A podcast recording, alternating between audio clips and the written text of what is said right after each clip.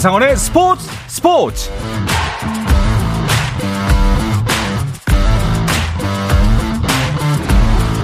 스포츠가 있는 저녁 어떠신가요? 아나운서 한상원입니다.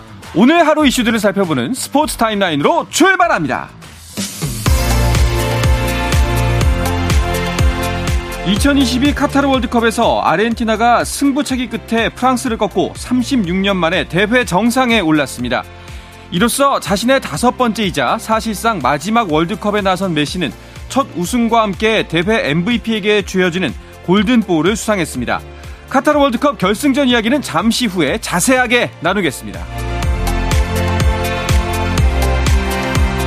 잉글랜드 축구 국가대표 사령탑 게러스 사우스게이트 감독이 2024년 유럽 선수권 대회까지 계속 대표팀을 지휘합니다. 잉글랜드 축구협회는 사우스게이트 감독이 다음 유로 대회에서도 대표팀과 함께할 예정이라고 발표했습니다. 프로야구 현역 최고 스타 키움 히어로즈의 이정후가 내년 시즌 뒤에 메이저리그 진출을 공식 선언했습니다. 이정후는 키움 구단 사무실을 방문해 이 같은 의사를 전달했는데요. 키움 구단 관계자는 올해 구단 업무가 종료된 상황이라 내년 초 논의를 거쳐 공식적인 결론을 내릴 것이라고 밝혔습니다. 쇼트트랙 월드컵 4차 대회에서 박지원이 남자 1000m 금메달을 수확하며 남자 1500m와 혼성 계주 2000m에 이어 3관왕에 올랐습니다. 한편 3000m 계주 결승전에 출전한 여자 대표팀도 캐나다에 이어 2위를 달리다가 마지막 주자 심석희가 두 바퀴를 남기고 극적인 역전에 성공한 뒤 가장 먼저 결승선을 통과했습니다. 이로써 우리 대표팀은 금메달 4개, 은메달 1개, 동메달 1개를 획득하며 월드컵 4차 대회를 화려하게 마무리했습니다.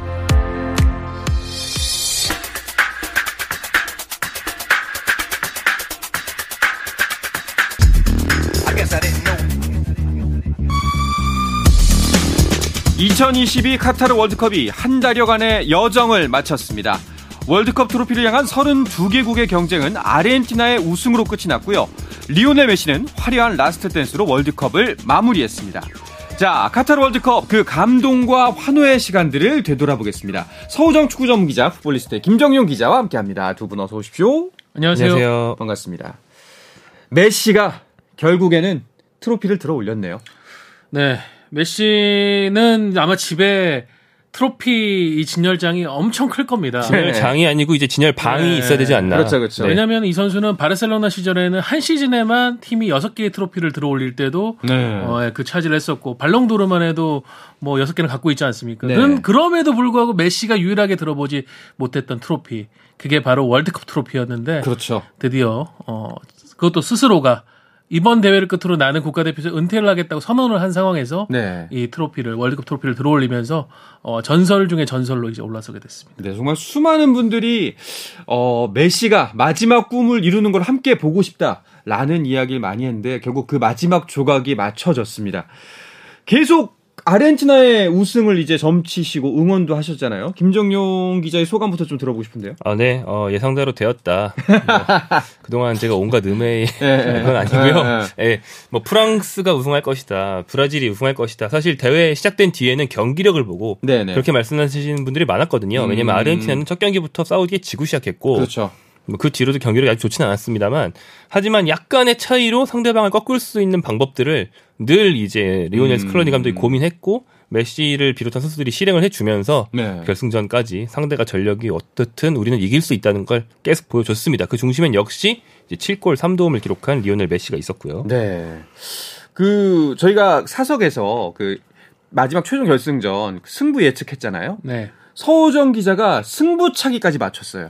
네, 저는 2대2 무승부에 네? 이어서 승부차기 네. 가서 아르헨티나가 우승을 할 것이다라고 예상을 했었는데, 어, 뭐, 결과는 이제 3대3. 네. 네 동점 이후에 승부차를 갖고, 뭐, 아르헨티나 맞, 그, 들어올린 것은 맞습니다만은, 사실 저는 이제 2대2라고 예상하고 승부차기를 갔던 거는, 아르헨티나가 프랑스에게 전력에서 밀리지만은 음. 어떻게든 메시가 이 멱살을 잡고 꾸역꾸역 아르헨티나를 끌고 가지 않을까 싶었는데 네. 정작 경기 양상은 제가 제가 생각했던 그리고 많은 분들이 예상했던 건 반대로 반대였죠. 아르헨티나가 네, 네. 주도를 했고 오히려 프랑스가 은바페 선수를 앞세워서 쫓아오는 그런 형국이었습니다. 그렇습니다.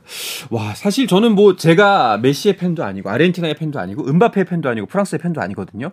그럼에도 불구하고 이제 어제 결승전을 보는데 너무 재밌었습니다. 이런 역대급 명경기가 또 있나 싶을 정도였는데 와 그 과정들 거의 3시간에 걸친 경기를 보면서 이렇게 월드컵 우승이 어렵고 힘들구나라는 걸 여실히 느꼈습니다. 네, 사실은 네. 쉬운 월드컵 우승도 있었어요. 어. 2002년 한일 월드컵 같은 경우에는 브라질이 독일보다 전력상 훨씬 앞선다는 평가를 받고 시작했고 실제로 결승전에서 어렵지 않게 이겼다는 인상이었거든요. 네. 하지만 이번 월드컵은 달랐습니다. 음. 근데 승부 차이까지 가는 월드컵 결승 역대 두 번째라고 그러는데 어, 이번에는 그렇게 되는 게 이제 당연하다고 보일 정도로 두 팀 모두 한 팀이 달아나면 다른 팀이 쫓아가는 양상이 계속 반복이 됐죠. 그렇습니다. 자, 이 명승부의 주요 장면 오늘 한번 쭉 복기를 해볼까 합니다. 아까 말씀하셨다시피 초반에는 어, 정말 모두의 예상을 뒤엎고 아르헨티나가 주도했어요. 압도적이었어요. 네. 네. 아르헨티나가 이제 디마리아 선수를 선발 출전시켰었고요. 네. 이게 어떻게 보면은 스칼로니 감독의 한 수라고 할 수 있겠는데 그리고 이제 중원 싸움에 굉장히 힘을 기울였습니다. 음. 빠르게 뺐고 반드시 메시를 통해서 연결을 해서 공격으로 전환하는 플레이에 굉장히 초반부터 집중을 했는데 프랑스 입장에서는 결국은 두고두고 아쉬울 것이 대회를 앞두고 캉테라든가 음. 포그바라든가 중원의 어떤 핵심 선수들이 차례로 이탈한 부분들 뭐 이런 부분들이 결국은 어제 초반에 중원 싸움에서 뭐 아르헨티나 선수들의 기동력과 집중력에 좀 밀리기 시작하면서 많이 어려운 경기를 하게 됐는데 그렇게 아르헨티나가 이제 중원 에서 우위 그리고 음. 메시를 거쳐서 나가는 빠른 공격 전환으로 계속 프랑스를 흔들면서 얘기해 주신 대로 초반 주도권을 잡아갔습니다. 그렇습니다. 김정경 기자가 지난 방송 시간에 그 아르헨티나 감독의 상대 팀에 맞춘 맞춤형 전술이 늘 지금 잘 먹히고 있다. 그 대단한 전략을 펼치고 있다라고 했는데 전반적인 좀 그런 것들이 많이 통한 걸까요? 네, 그렇죠. 이제 디마리아가 나왔는데 디마리아가 사실 대회가 진행되면서 계속 주전에서 밀려 있었거든요. 네. 그러니까 못 뛰는 몸 상태는 아니었지만 몸 상태가 대체로 좀 좋지 않고 컨디션이 나빠서 어, 디마리아 없이 라인업을 짜왔는데 결승전에서 투입하는 걸 보고 아니, 무리수 아닌가. 음... 디마리아는 이제 공격 쪽 자원이고 공격을 강화한다는 것은 한 수 위인 프랑스를 상대로 무리가 아닐까라고 우려하는 목소리들이 있었는데 오히려 프랑스의 그나마 약하다고 할 수 있는 부분이 이제 오른쪽 측면 수비인데 디마리아를 왼쪽 윙어로 배치하면서 이제 프랑스의 약한 부분을 집중 공략하게 만들었고 여기서 디마리아가 그 득점 기회를 연속으로 계속 만들었어요. 네. 그러면서 이제 프랑스가 아니 정신을 못 차리고 속속 수문책으로 당하는 그런 양상을 아르헨티나가 만들어낼 수 있었죠. 의도적으로 이제 경기를 지배할 수 있는 네. 그런 한 포인트를 만들어냈습니다. 디마리아도 마지막 월드컵일 거잖아요, 아마도 나이로 보면은. 네. 근데 어제 보면은 몸도 너무 가볍고 정말 휘저어놨습니다. 이 디마리아라는 선수의 커리어의 특징을 보면은 음. 결승전에 엄청나게 강합니다. 아, 결승전 그렇죠. 중요한 큰 경기들. 소위 뭐 스포츠계에서 말하는 빅매치 머신이라고 하는 네. 그런 표현이 있는데 디마리아 선수가 이제 경기력적인 기복이 조금 있다 보니까는 어떤 때는 찬사를 어떤 때는 비난을 받지만은 큰 경기엔 여지없이 이 선수가 풀어주거든요. 음. 근데 결국 어제도 전반 23분 아르헨티나의 선제골 장면에서도 그렇죠. 디마리아 선수가 드리블 돌파하는 과정에서 수비에 가담했던 음. 우스만 뎀벨레 선수로부터 페널티킥을 얻어냈고 이걸 뭐 메시가 강하게 차넣으면서 아, 아르헨티나 선제골을 터뜨렸습니다. 그렇습니다. 메시 같은 경우에는 이 골을 통해서 뭐 16강전, 8강전, 조별리그, 준결승전, 결승전 모두 골을 넣은 선수가 됐어요. 네, 월드컵 역사상 처음입니다. 오. 그러니까 토너먼트에서 전 경기 골을 넣은 선수는 있었는데 펠레가 58년에 한 번 했거든요. 네네. 근데 그때는 8강, 4강 결승이었고 토너먼트가 16강이 없었어요. 네. 근데 지금 그리고 조별리그 골도 없었고요 펠레는 조별리그부터 음. 16, 8, 4강 결승을 다 넣은 선수는 메시가 역대 최초고 이 순간까지는 이제 여섯 골을 넣으면서 은바페를 제치고 득점왕을 할 수 있는 순간까지 잠깐 갔었죠. 그렇습니다. 네. 이 선제 아르헨티나의 선제골도 참 놀라웠는데 그더 놀라웠던 거는 어, 추가 득점이 또 바로 나왔습니다. 네, 네, 추가 득점은 아르헨티나가 이 하프 라인 부근에서 강하게 압박을 하면서 공을 뺏었고요. 결국은 이 스칼로니 감독이 준비했던 메시를 기점으로 삼아라. 음. 메시에게 연결하면 반드시 공은 살아서 나간다라는 것이 다시 한번 증명이 되면서 그렇게 나간 공을 이제 메칼리스트 선수가 또 치고 나갔고 반대쪽으로 들어오는 디마리아 선수를 보면서 연결해 줬는데 디마리아 선수 정말 깔끔하게 그렇죠. 마무리를 성공을 시켰죠. 그러면서 아르헨티나가 두 골 차로 앞서 나갔고 프랑스는 굉장히 충격에 빠졌습니다. 그렇습니다. 와 진짜 전반전에 수훈 갑을 꼽자면은 진짜 디마리아가 아닐까 싶을 정도로 멋진 활약 보여줬어요. 네 그리고 이제 디마리아 활약은 많이 말씀드렸고 그를 받쳤던 세 명의 미드필더 그러니까 네. 미드필더 네명 중에서 한 명을 굉장히 공격적인 선수를 썼다는 건 나머지 세 명이 어떻게 보면 4인분의 수비력을 보여줘야 되는데 음... 아르헨티나가 전통적으로 이걸 굉장히 잘합니다. 네. 그래서 뭐 측면과 중앙 수비 커버를 모두 할 수 있는 젊고 에너지 넘치는 미드필더 3명이 뭐 로드리고 데폴, 또 마칼리스테르, 엔소 페르난데스 이 3명이 정말 좋은 활약을 보여줬고 사실은 이제 너무 수비 부담이 컸고 너무나 초반에 집중력을 많이 보여줬기 때문에 좀 체력이 일찍 빠졌죠 프랑스에 비해서 그렇죠. 그게 이제 이따가 얘기할 프랑스의 대반격을 나중에 허용하게 되는 좀 빌미가 되기도 했지만 초반 한 60분 정도 동안은 아르헨티나가 모든 면에서 프랑스를 압도하고 있었습니다. 거의 진짜 죽을 것처럼 뛰더라고요. 네네. 네, 진짜로 어, 보면서도 와 진짜 열심히 뛴다가 화면 너머로 느껴질 정도로 그래서 이렇게 2대 0으로 전반이 거의 종료가 될 시점쯤에 자 이렇게 오늘 경기가 끝이 나나 아마 뭐 이 시점에 주무신 분들도 계실 거예요. 아. 그런데 후반이 끝나갈 때쯤부터 점점 분위기가 달라졌습니다. 일단 디디에 데시안 감독이 과감한 선택을 합니다. 전반이 끝나기 전에 지루, 덴벨레 공격에 있던 두 축의 선수를 빼버리고 의였어요. 네, 마르코스 네. 티란과 이제 콜롬 무아니 선수를 투입하는데 사실은 티랑이랑 콜롬 무아니 같은 경우에는 조별리그나 그 이후 토너먼트에서 활약이 대단했던 선수들은 아니기 때문에 음. 이 선수들을 투입을 해서 과연 분위기를 바꿀 수 있을 것인가에 대한 의문은 있었지만 결국 이 선수들이 활동량이나 적극성에서 뭔가 달라진 모습을 보이면서 아르헨티나가 중원을 중심으로 강하게 방벽을 세우던 것을 어느 정도는 흐트렸고요. 그리고 후반 26분에 네. 던진 승부수가 적중을 하는데 역시 그레즈만과 테오 에르난데스 이 선수들도 이번 대회에서 프랑스의 어떤 기여도 면에서는 정말 그렇죠. 뛰어나다는 평가를 받고 있는데 이 선수들까지 빼버립니다. 네. 그러면서 이제 코망, 카마빈가 이렇게 음. 넣었는데 이게 이제 이 이후 시점부터 적중을 하기 시작합니다. 그렇죠. 또 하나의 신의 한 수가 됩니다. 역시나 그리고 이 공격의 실마리를 풀어냈던 건 은바페였어요. 네, 그렇습니다. 어, 말씀해 주셨던 그 교체 투입된 선수 중에서 콜로 무아니가 페널티킥을 하나 얻어냈고요. 은바페가 이걸 성공시켰고 그리고 이제 은바페가 어, 첫 추격골을 넣은 뒤 두 번째 골을 넣은 시기, 시간까지의 격차가 제가 기억하기로 한 90초 정도밖에 안 되는 그러니까요. 걸로 기억하는데 네. 순식간에 두 골을 넣었죠. 그리고 아. 이제 동점골은 어, 동료 선수인 티란과 공을 주고 받으면서 환상적인 발리슛으로 맞습니다. 예, 구석에 꽂아 넣었는데 거의 뭐 골 넣는 기계가 아닌가 싶을 정도의 멋진 음. 장면이었고 그렇게 해서 순식간에 따라잡았습니다. 그러니까 프랑스는 대체로 다양한 역할을 하는 선수들을 이제 이런 스타일 저런 스타일 선수들을 조합해서 베스트 11을 짜고 있었는데 음. 그 선수들의 다양한 스타일을 다 빼버리고 빠르고 잘 뛰고 몸 좋은 선수들을 대거 그냥 우겨 넣었어요. 어. 그래서 아르헨티나 수비수들은 지쳤으니까 우리는 그냥 무조건 스피드로 압도하겠다 음. 이런 작전이었는데 굉장히 단순한 작전이었지만 이날은 완벽하게 먹혔습니다. 그렇습니다. 이번 월드컵 보면서 사실 그 저희가 포르투갈 이겼을 때 우리나라가 와 이게 이렇게 된다고? 라는 생각이 들었는데 이번 결승에서 똑같이 느꼈습니다. 음. 2대 2가 동점이 되는 순간 이 경기가 또 이렇게 된다고?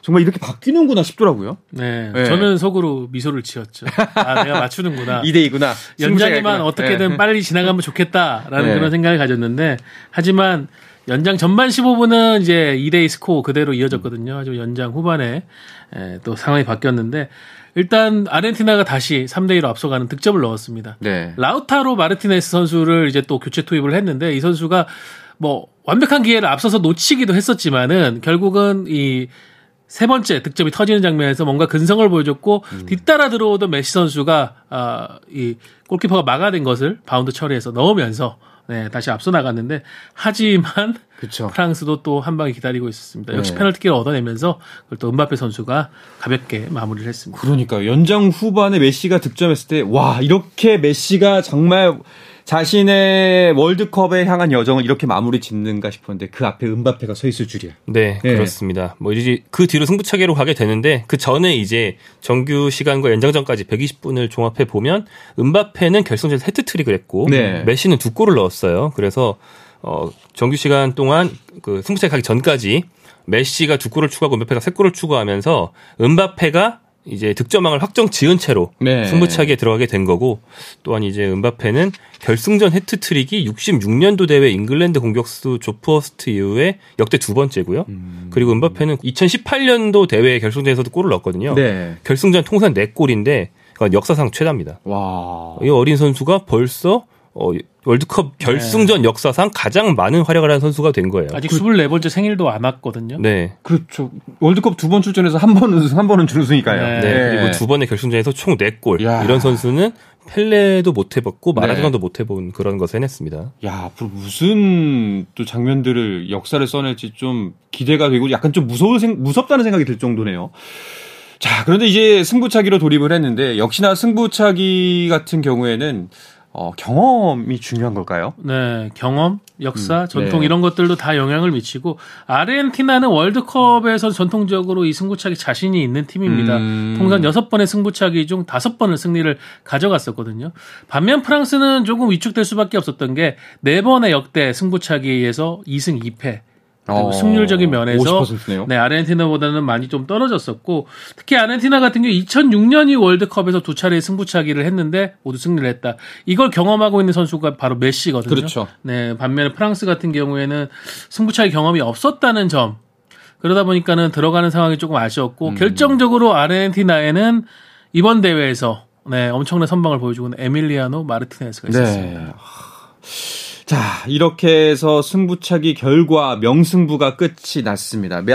메시는 진짜 이제 자신의 축구 커리어에서 이룰 수 있는 거의 모든 것을 다 이뤘다라고 볼 수가 있겠죠. 네, 그렇습니다. 네. 어, 그러니까 월드컵이라는 세계 최대 대회 우승 횟수로만 보면 펠레가 혼자 세 번을 했고요. 음. 두 번은 선수들이 꽤 있어요. 음. 메시는 한 번이긴 하지만 메시는 대신에 일종의 그 그랜드 슬램을 얘기할 수 있거든요. 그렇죠. 월드컵, 올림픽, 그리고 이제 남미 최고 대회인 코파 아메리카, 심지어 청소년 대회 중에 최고인 U20 월드컵 우승조차 있고 음. 그리고 클럽 레벨에서도 챔피언스 리그, 뭐 자국 리그, 그리고 클럽 월드컵 모든 대회 우승을 전부 다 했다고 보셔도 돼요. 네. 개인상도 전부 다 탔고요. 그렇죠. 그래서 이제 일종의 그랜드 슬램, 음. 어, 게임, 뭐 PC 게임 같은 걸로 치면 모든 판을 다 깼다. 그렇죠. 모든 quest를 다 깬, 다깬 user. 뭐 아는 분은 느낌이죠. 아는 얘기지만 플래티넘 트로피를 네. 땄다. 아, 네. 네. 그렇죠. 유일하게 하지 못한 거라면 K리그 우승 정도가 남아.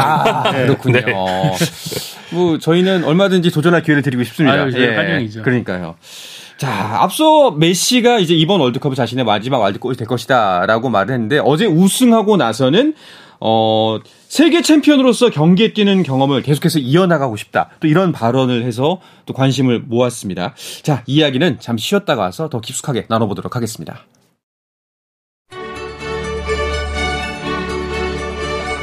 Messi, Messi, Messi, Messi, Messi, Messi, immens Messi, encara Messi, encara Messi, encara Messi, encara Messi, encara Messi, encara Messi, encara Messi, encara Messi, encara Messi, encara Messi, encara Messi, encara Messi, gol, gol, gol, gol, gol, gol, gol, gol, gol, gol, gol, gol, gol, gol, gol, gol, gol. 현장의 소리, 레전드들의 이야기.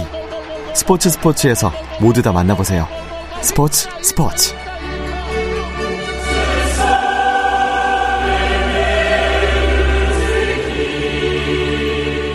결승전이 끝나는 순간 이 음악이 들렸을 것 같아요. 메시의 귓속에는. 자, 결승전 명승부를 끝으로 일정을 마무리한 2022 카타르 월드컵 결산하고 있습니다. 풋볼리스트의 김정용 기자, 서우정 축구 전문 기자와 함께하고 있습니다.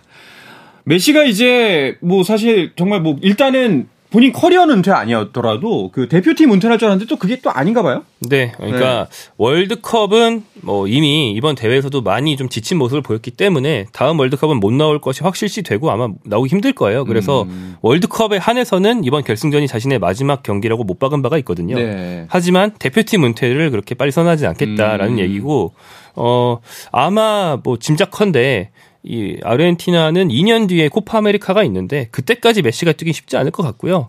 그 월드 챔피언으로서 이제 동료들과 몇 경기 뛰면서 친선 경기에서 은퇴식을 갖거나 뭐 이런 모습을 좀 축구협회와 함께 그리고 있지 않을까 음... 짐작이 됩니다. 뭐 4년 뒤에 있는 월드컵에서는 사실상 실질적으로 뛰기는 좀 쉽지 않을 것 같다라는 생각이 듭니다. 아까 말씀하셨다시피 뭐 이번에 뛰는 모습도 뭐 경기를 네. 참 지배한다는 느낌보다는 와 경기를 이렇게도 할 수가 있구나. 그런 표현이었던 것 같아요. 네. 완전 연소. 어. 메시는 어, 이번 월드컵을 위해서 할 수 있는 불태울 수 있는 모든 걸다 음. 해서 이제 에, 자신의 조국을 위해서 헌신을 했고 그 대가로 이제 우승이라는 트로피를 들어 올렸거든요. 네. 어, 4년 뒤 2026년 이 북중미 3개국이 공동 개최하는 월드컵 때는 메시가 우리 나이로 이제 40살이 됩니다. 어. 그렇게 된다면 아마 쉽지는 않고 오히려 메시가 현역으로 뛸 가능성이 높을까 대표팀 감독으로 나설 가능성이 높, 을까라고 음. 하면은 저는 후자에도 가능성을 한번 주고 싶어요. 음. 예, 그 정도로 뭐 메시는 지금 이제 이룰 것은 다 이뤘고 아무래도 그 월드컵 결승전에서 우승 이후에 나온 소감이다 보니까 완전히 정리가 됐다거나 온전한 이제 자신의 생각들을 다 밝히진 못했을 거거든요. 제정신이 아니었을 거다. 네, 그러니까는 조금 시간이 지난 네. 뒤에 메시도 생각을 해보고 어떤 결론을 내리지 않을까 싶습니다. 알겠습니다. 다만 이제 메시가 대표팀 은퇴는 선언하더라도 네. 4년 뒤까지 프로 생활을 지속하고 있다면 음... 어, 월드컵 본선을 앞두고 한 2026년 1월이나 2월쯤에 축구협회에서 메시아 웃자노 음. 이러면서 네. 다시 한번 와달라고 할 수도 있긴 하거든요. 선수로 출전하는 아. 거 아닐까. 근데 저는 그런 일은 없기를 바랍니다. 네. 그건 이제 메, 아르헨티나라는 나라가 메시 이후에 세대 교체를 못했다는 뜻이 되기 때문에 음. 그런 일은 없기를 바랍니다. 그렇군요.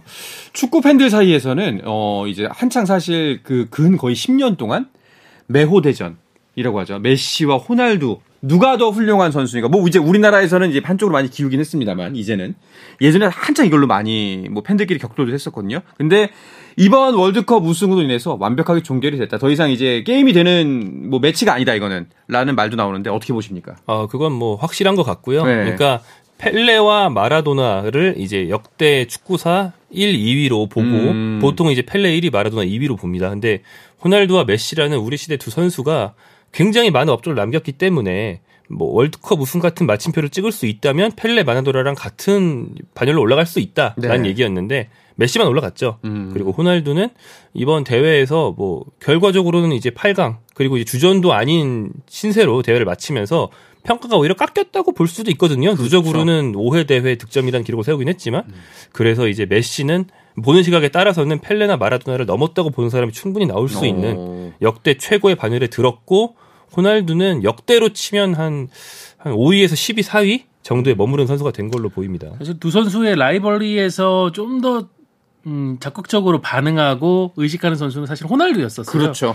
방송 인터뷰라든가 혹은 사실은 SNS에 올라가 있는 두 선수를 비교하는 글에 댓글에 약간 뭐글또 남긴다든가 뭐 좋아요를 누른다든지 네, 좋아요를 네. 자신을 더 높이치는 글에 포스팅에 좋아요를 누른다거나 이런 반응들을 보였는데 사실 호날두 같은 게 너무 아쉬운 게 이 지금 맨체스터 유나이티드라는 자신의 어떤 커리어 황금기를 시작했던 곳에서 정말 멋지게 마무리 마지막 페이지를 쓸수 음. 있었는데 이거를 스스로가 찢어버렸거든요. 음. 그러니까 저는 이거는 선수 커리어에서 너무나 큰 네, 오점이 돼버렸기 때문에 이 부분에서 너무 극명히 갈린 데다가 지금 월드컵에서 메시는 정상에 호날두는 김정용 기자 얘기해 주신 것처럼 주전도 아닌 오히려 그렇죠. 좀 젊은 선수들을 좀 발목을 잡는 그런 역할까지 해버렸기 때문에 너무 음. 평가가 극적으로 엇갈려 버렸습니다. 어쨌든 이번 월드컵을 보면서 정말 하나의 시대가 또 저무는구나 이런 생각이 많이 들었습니다. 네, 뭐 네. 자연스러운 현상이고요. 이 80년대생들 네. 이 선수들의 어떤 어, 마지막 last dance를 저희가 이제 봤다라는 느낌이 들고 뭐 메시, 호날두, 뭐 레반도프스키, 모드리치, 모드리치는 뭐 다시 한번 조국을 4강으로 이끌었죠.